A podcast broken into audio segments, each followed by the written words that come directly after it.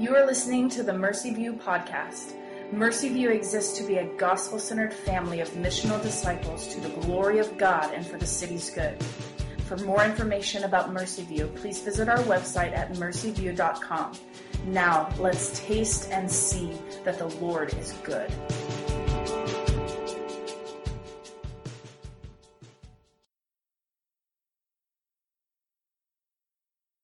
Matthew 9, 35 through 38. And Jesus went throughout all the cities and villages, teaching in their synagogues and proclaiming the gospel of the kingdom and healing every disease and every affliction. When he saw the crowds, he had compassion for them, because they were harassed and helpless, like sheep without a shepherd. Then he said to his disciples, The harvest is plentiful, but the laborers are few. Therefore, pray earnestly to the Lord of the harvest to send out laborers into his harvest. This is the word of the Lord. Good evening, Mercy View. Yeah, it's exciting to be here this evening. How are we doing tonight? Doing good? Yeah. Uh, my name's Trey, um, and I'm excited uh, to get the opportunity to speak again uh, this week. Um, always excited, but extra excited this week because it is Church Planting Sunday. Got my church planting cosplay uh, on right now, um, and uh, ready, ready to go. Um, but one of the reasons I'm so excited, it's not just because I get an opportunity to uh, get up here and, and preach, uh, even though that's exciting. Um, it's because uh, today's Church Planting Sunday, and I am an aspiring church planter. Uh, for the last four years, I don't know if you know this, but my family and I have been uh, at Mercy View because we feel like God's calling us to go somewhere at some point in time to plant a church. And so we've been uh, intentionally for the last four years training for that. Um, and uh, before we came to Mercy View, I was on staff full time at a church, and, and now in my day job, as I work uh, in the marketplace with folks, uh, I have conversations often, and they ask me, "Hey, what did you do before you came to the company you're at now?" And I'll tell them, "Well, I was a youth pastor," and the conversation always goes to, "Well, why aren't you doing that anymore?"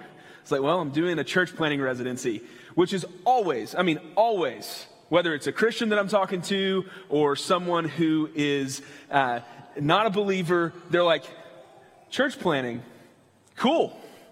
Because they have no idea what I mean. It's like, what is that? Like, you like sprinkling like church seeds over a city and Bob Ross chia head like pops up, boom, there's a church. Um, no, they don't understand what it is. Rightly so. It's a fair question. What does it mean to plant a church? What are we talking about? Why are we talking today um, and, and going to dedicate our time to trying to understand and, and focus around church planting. Um, and it's because we, we use this word planting as a metaphor. It is something we use to describe a person or group of people who want to go to a specific city, town, or region with the express purpose of starting a gospel centered, disciple making, missional living church for God's glory and for their neighbor's good.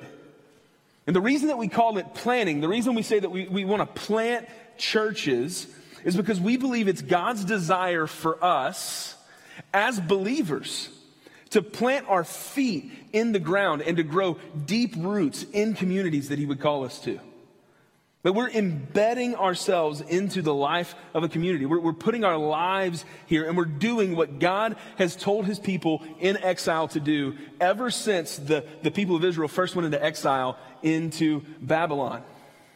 If you look at Jeremiah 29, you'll see that he's writing this letter to the exiles in Babylon, and, and they're going, and they have some false prophets coming, and they're telling them, hey, um, don't get comfortable. Like, God's going to take us back to Israel soon. And, and Jeremiah, um, through the Holy Spirit, writes to them and says, hey, actually, it's the exact opposite. Like, God's intent for his people who live in exile is for them to build homes and live in them, to plant gardens and eat the produce, to multiply and not decrease and to seek the good of the city where he sent you into exile and pray to the Lord on its behalf.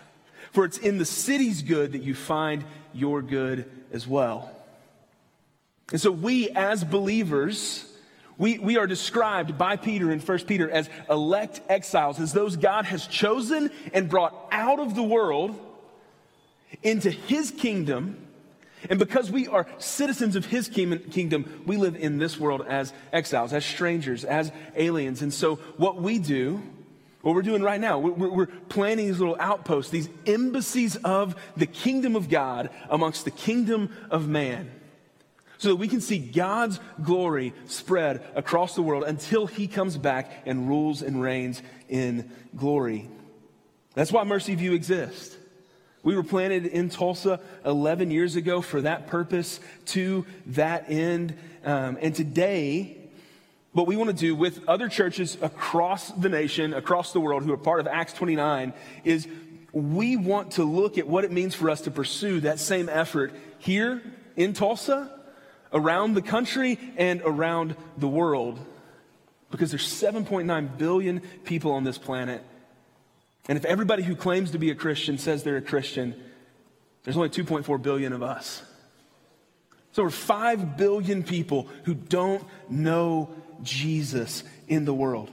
Any way you slice it, there's 5 billion people on the planet that don't know Jesus who said about himself, I'm the way, the truth, and the life. Nobody comes to the Father, nobody finds life, nobody finds hope apart from me.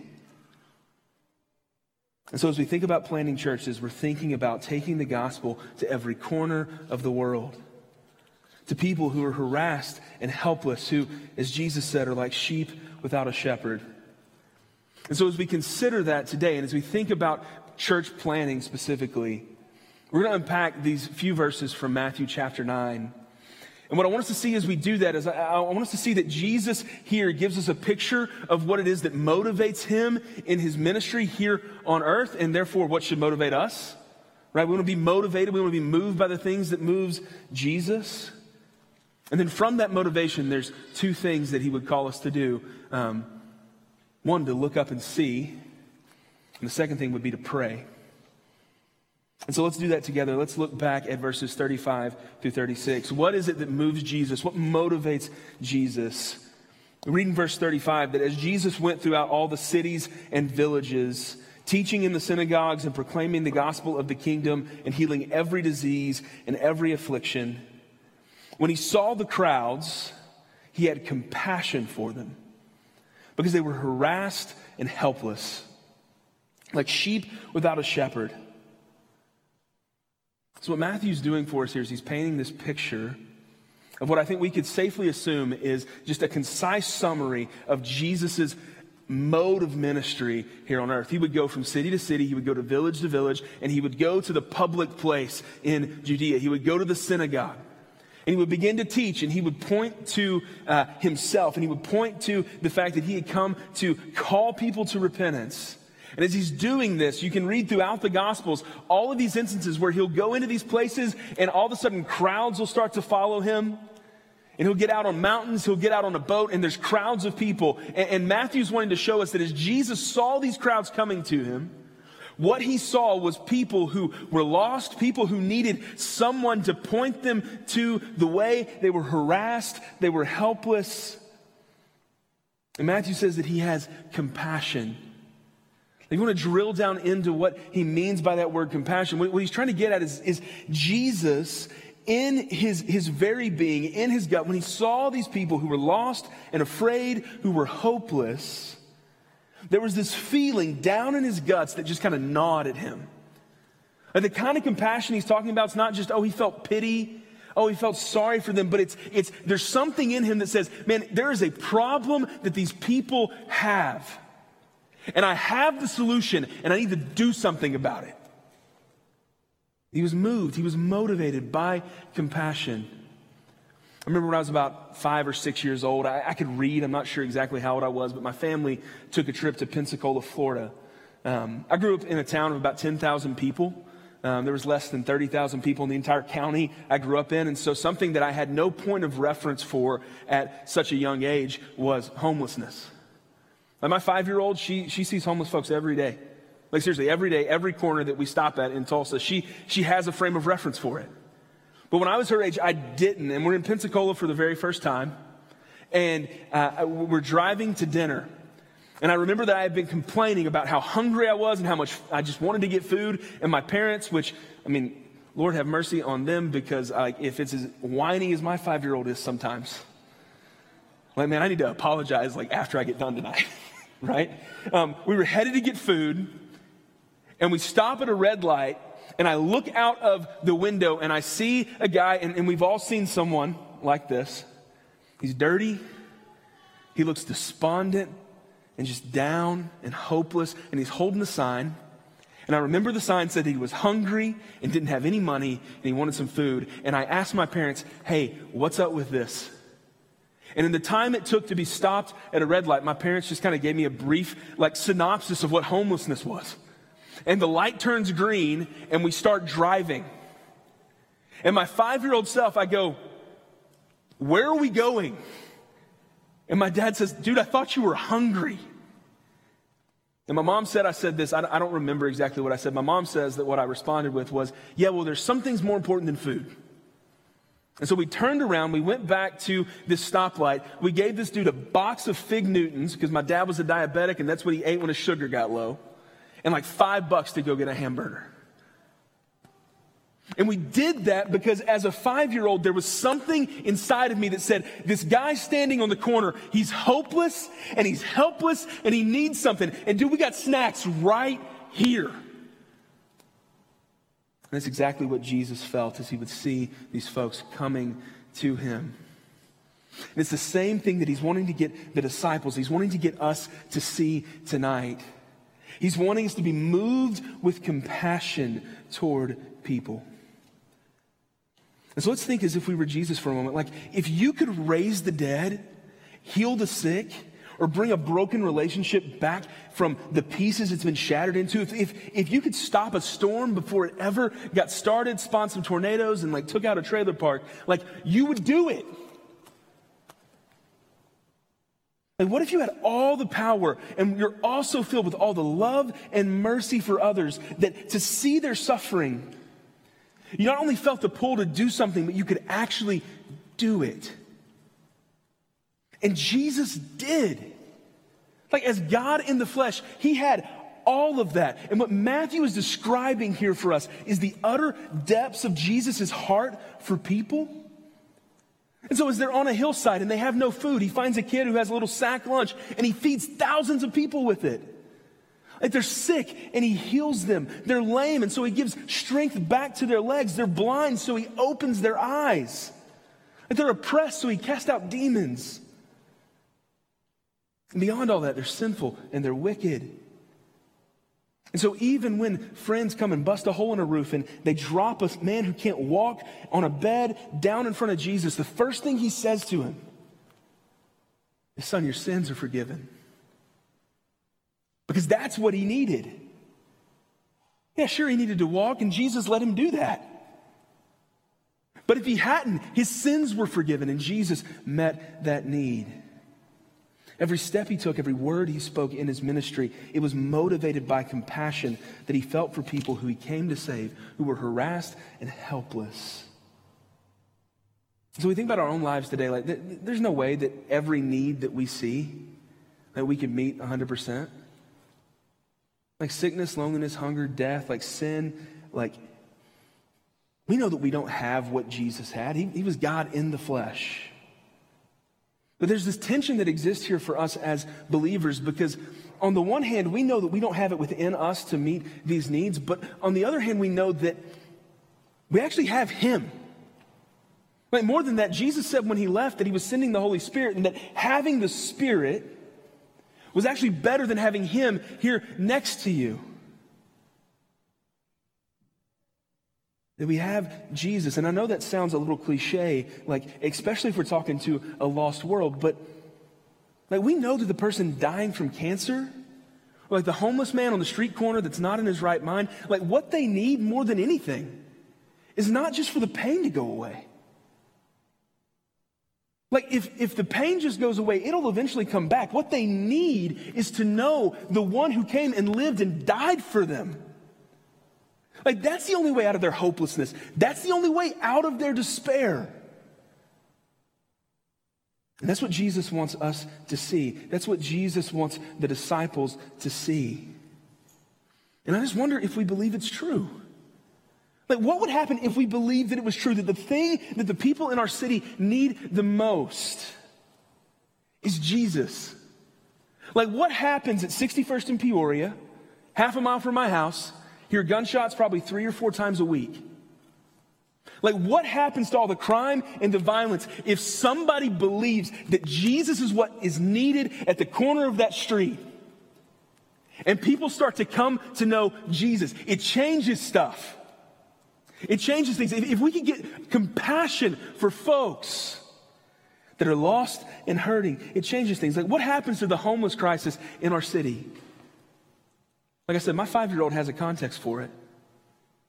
You guys have a context for it.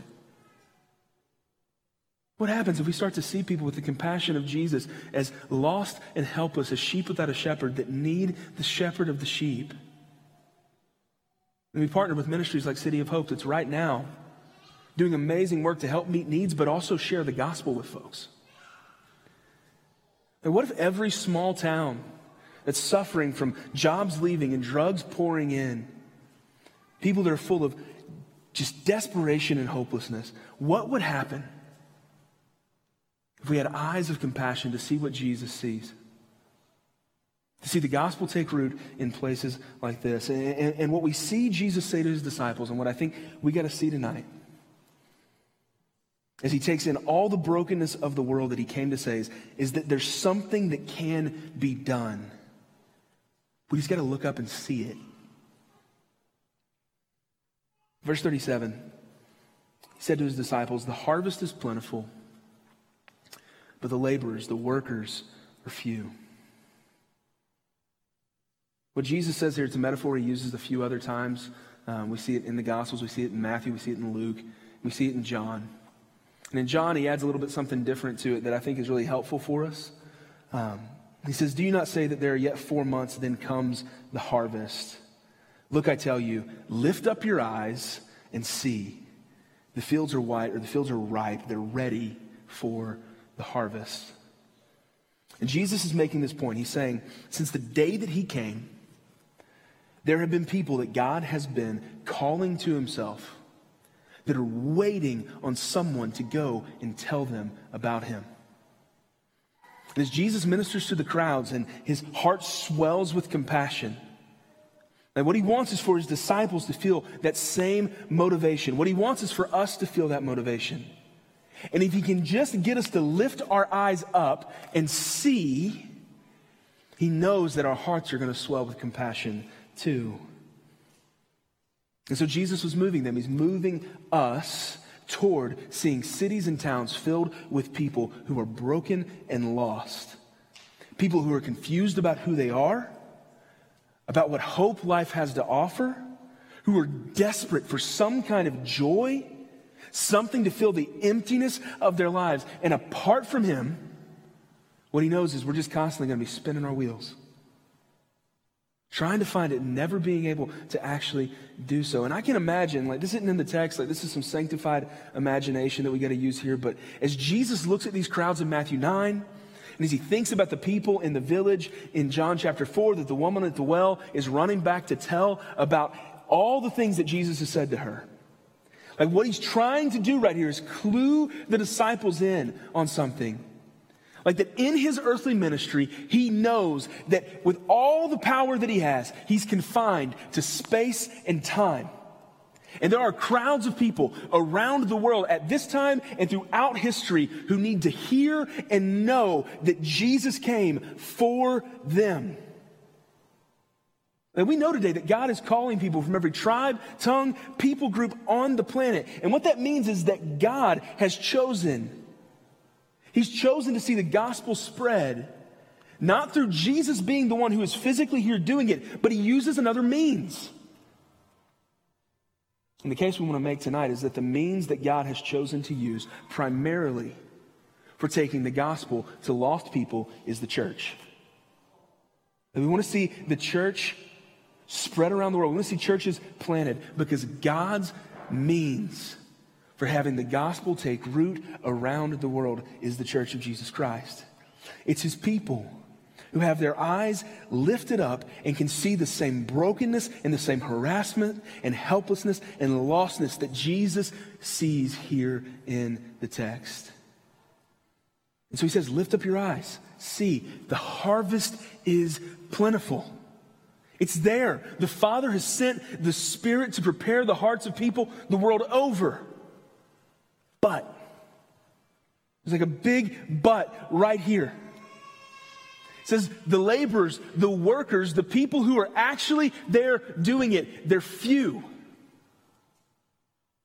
They're few. And by the day, they're getting fewer. Like, did you know in the U.S. last year, just in the U.S., Barna Research Group says that 38% of pastors have considered throwing in the towel. But just in 2021, like that's not like over the last few years, that's data just from last year. 38% of pastors have thought about throwing in the towel. They've become so weary and so burdened and so burned out that they've thought, you know what, this just isn't worth it anymore. Maybe I need to do something else. There's a myriad of reasons for this. Like, I mean, the last two years of ministry, even for healthy churches going into the pandemic, like they have been rough. Like it has not been easy. And there's also a sense in which, like, the Lord is the true shepherd of the sheep. Like, he's sifting some stuff. Like, he's, he's rooting out some men who aren't actually called and qualified, and he's getting them out of there. If you take all of that aside, there's 38% of pastors who feel like, you know what? I thought God had called me to do this, but I just don't know that it's worth it. And part of the reason that the laborers are so few is because it's hard work.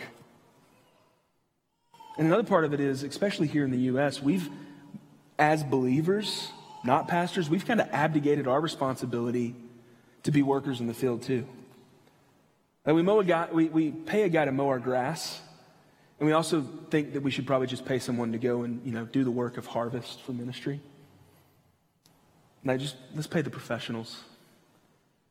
And what Jesus is calling each of us to, as believers, as disciples, is to have eyes for the harvest. So let me ask you tonight have you lifted up your eyes? Like, we're not all called to be church planters. We're not all called to be pastors. We're not all called to be in any, some kind of leadership. But every one of us, as believers, we are called as disciples of Jesus to have our eyes lifted up and see that the harvest is ready. That we're called to be moved and motivated to see people who are lost and hurting come to know the one who loves them and who wants to bring them out of darkness and into life. And so, if you lifted up your eyes to see the harvest, and trust me, the enemy of your soul does not want you to do that. He's going to work every step of the way to thwart God's plan of seeing churches take the gospel around the world. He's going to do that in a few ways, but the main way he's going to do it for you and I, he's just going to try to distract us. Like Ryan said it at the top, but we are just so distracted as people. Listen, the thing that is most likely to stop you from living on mission with eyes for the harvest in 2022, it's not persecution, not here in the West. It's not a lack of resources. It's not that people just don't want to hear what you have to say. Like the reason that you're not going to have eyes to see the harvest is because the enemy is a master at getting you distracted. He doesn't need to throw you in prison. He doesn't need to feed you to lions. He doesn't need to run you out of town to keep you from being on mission. He just needs to distract you. And he's put a great tool in your hands, in your pocket right now. Like, he's got all of us. Matt Chandler, uh, pastor in Dallas, he has a really good way of putting this. He, he says that the enemy likes to use things like this as little pacifiers to keep us from seeing the mission of God. Like your cell phone right now is a pacifier that the enemy has for you. the Holy Spirit wants to stir your heart for mission, and the enemy's just like, shh, shh, shh. Like, you don't want any of that. Like, hey, listen. Ding. Netflix just released a new trailer for Stranger Things season four. Like, you need to go binge watch seasons one through three so you can be ready. Right? Like right now, like, oh man, you got all sorts of red dots on your Instagram. Like, let me scroll that, find out what's going on. Like maybe you're just a little too sanctified to be taking a look at that in church. Maybe, maybe that's not what you're doing right now, but because we've been so conditioned to not be able to go 40 minutes without actually getting a hit, like from this little dopamine receptor in our pocket that You're a little bit too self righteous to go and check Instagram, but you refreshed your work email about 10 minutes ago. And there's something on your mind right now that doesn't need to be there because it can wait for tomorrow. And what the enemy wants to do is he wants to get you distracted with all of these things. Now, you think technology isn't your thing. Well, let me tell you, the middle class life that you've built for yourself, like the enemy's using that as the peak opportunity to get you distracted and your eyes off of the mission and off of Jesus and onto yourself.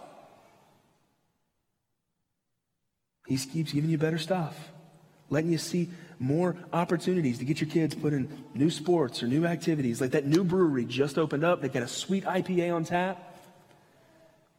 And it matters because, or sorry, I skipped a note. it doesn't matter. All these things are good things, right? They're things that can actually, in many ways, honor God. Like there is some sense in which God, in His common grace, because we live in a broken world, He's given us some things to kind of distract us a little bit in good ways. But what happens is the enemy takes that and he, he lets us run with it, and it numbs us to the realities of what's happening around us. And so instead of seeing with eyes of compassion, we just get sucked into the next thing, to the next thing. So you wonder, why does it matter? Why does it matter if I have eyes to see the harvest? Here's where I was going.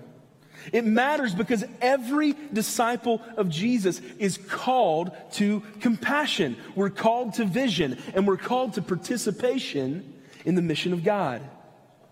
That doesn't mean you're going to plant a church. I said that a minute ago. It doesn't mean you're going to join the church staff. But what it could mean is that if God gives you eyes to see the vision, it could mean that you're willing to pack it up and move somewhere that's an hour and a half from a target. Just so you can be a part of a core plant team. Somewhere that God wants to do something. Whatever it might mean for you, there's one thing for sure that it means for all of us. If we're going to obey Jesus, we got to start here. We got to press past the distractions. And we got to do what he says here in verse 38. We, we have got to pray We've got to pray for God to send out laborers into the harvest. He says there in verse 38, therefore pray earnestly to the Lord of the harvest to send out laborers into his harvest. And I've spent the last 20 minutes making the case that Jesus is calling us to this gut level. I've got to do something kind of compassion for people. And then we got to push away the distractions so that we can see the depth of the needs and be motivated by that vision. And now we look at what Jesus says that we're supposed to do. And he doesn't start with go, he starts with pray. And this is hard for us because Jesus' disciples then and his disciples now, we are really not predisposed to that kind of temperament. Like he just told us there was like some big need and we're predisposed to want to go do something. I mean, he, he picks people like this, right? I mean, Andrew and John are walking with Jesus down the road, and like some guys come and curse him, and he's like, "Hey, Jesus, you want to give us the power to like call down fire on their heads so that like consumes them?" Impulsive, action oriented. They want to get something done. And Peter's like super easy to pick on here, right? Like, I mean, you know, there's that one time that he slices a dude's ear off. Like they're literally at a prayer meeting, and like they come to arrest Jesus, and dude literally whips out a sword and slices off somebody's ear when he's supposed to be praying? Jesus here, though, he doesn't start with go. He doesn't start with action. He's going to get there. Like the next chapter, he gets there. He sends the 12 out. Matthew 30 or 28, he sends all of us out on mission in the Great Commission. Here, though, he says, I want you to have eyes to see the depth of the need. I want you to look and see that the harvest is plentiful and there's not enough people there. And then I want you to pray. Pray earnestly for God to send out laborers. And as easy as it sounds, I think it's really difficult for us because culturally we are not inclined toward prayer. We're inclined toward action and activism. That we see a need and we want to provide some kind of measurable, quantifiable action with equal, equally quantifiable uh, outcomes. And Jesus says the exact opposite of that. He says, pray. Like prayer is not measurable. Like outside of your time, there is nothing you can spreadsheet. There is no chart that you can give. You don't know how effective it's being. And Jesus says, pray. The need is great. Pray. And the reason that Jesus calls us to prayer first is because he knows our predisposition. And he wants his followers, predisposed as we are, to self sufficiency, to start with dependence. That there is no missional effort that can ever be undertaken that can be sustained without utter dependence on the power and work of the Spirit. And prayer, it forces this mode of dependence on us. Prayer births patience in us. It cultivates obedience. So the harvest is plentiful, but the laborers are few. Therefore, pray earnestly to the Lord of the harvest to send out laborers into his harvest field. And so, what do we do when we're motivated and moved by compassion? We lift up our eyes and we see the harvest. We pray earnestly. So there's two big ways I think we could start praying this evening, even just as our church. Like it's not just our church doing this. Like we got churches all over the country right now participating in Church Planting Sunday that are praying this way. But there's two things I think we could do. That if we would pray this way, I think we would see God do some awesome stuff here in our city, in our country, and around the world. First, we need to pray exactly how Jesus says to pray here. We need to pray earnestly that God would raise up men and women, laborers, who would get a vision for the harvest and be motivated by compassion, and that they would go. And a byproduct of that is going to be like as you pray for people to be motivated by compassion to go, the Lord's going to work in your heart, and He might call you to go too. But He might stir you to do something outside of the box, outside of what you would plan. For some of you, that's going to mean that you end up going and being a part of a core team somewhere on a church plant. Some of you, God might call to actually go and plant a church.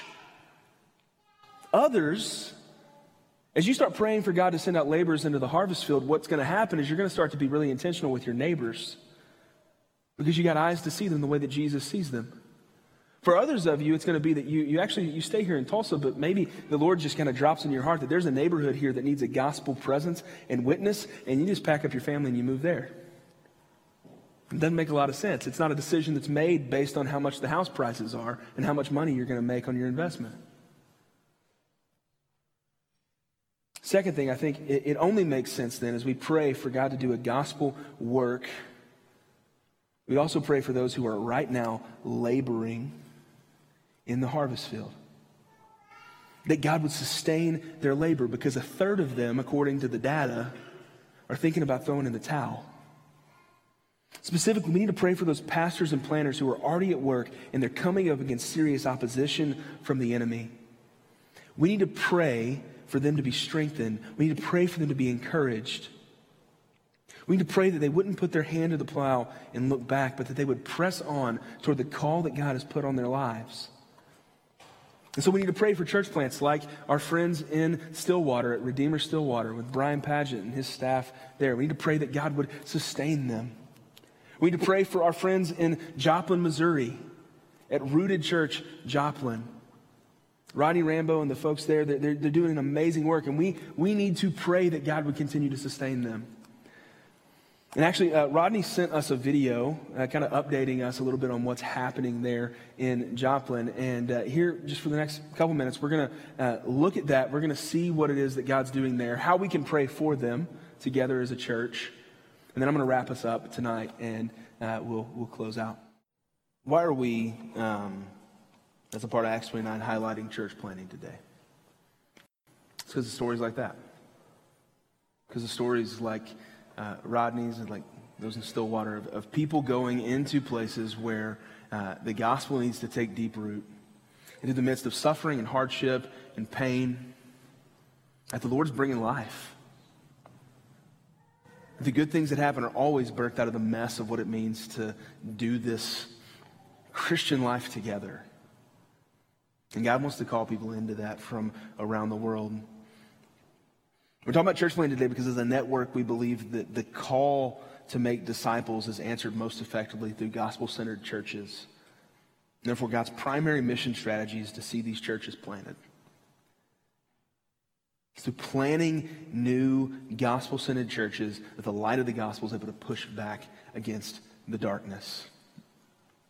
So, as we consider Matthew 9, and the great call that Jesus has for us and the breadth and, and, and the depth of the ministry um, and the opportunity that's in front of us. And there's three ways that we can participate in church planting. It's the same thing we just saw in reverse. You can participate in church planting by praying earnestly for God to raise up men and women who commit to the work of seeing the gospel planted in communities around the world. You can participate in church planting by intentionally lifting up your eyes to see the harvest. Like as you pray for God to send out laborers, ask the Lord to help you see your neighborhood and your office, your kids' t-ball team, your gym, with the same kind of compassion that Jesus sees each of those places. You might also find that as you start to pray for laborers, the Lord opens your eyes to see a place where He might want you to go and plant a church. Or maybe He calls you to go and be a part of a church plant team. Last thing, you can participate in the church plan, in, the, in church planting by allowing your heart to be moved by compassion for the lost, the lonely, the helpless, and the hurting. Open your eyes, your ears, your heart, and listen for the Holy Spirit's prompting to move toward people that need that kind of compassion that Jesus felt for the crowds that followed him. Mercy View, the, the harvest is plentiful, but the laborers are few. Therefore, let's pray earnestly for the Lord of the harvest to send out laborers into his harvest field. Would you do that with me now?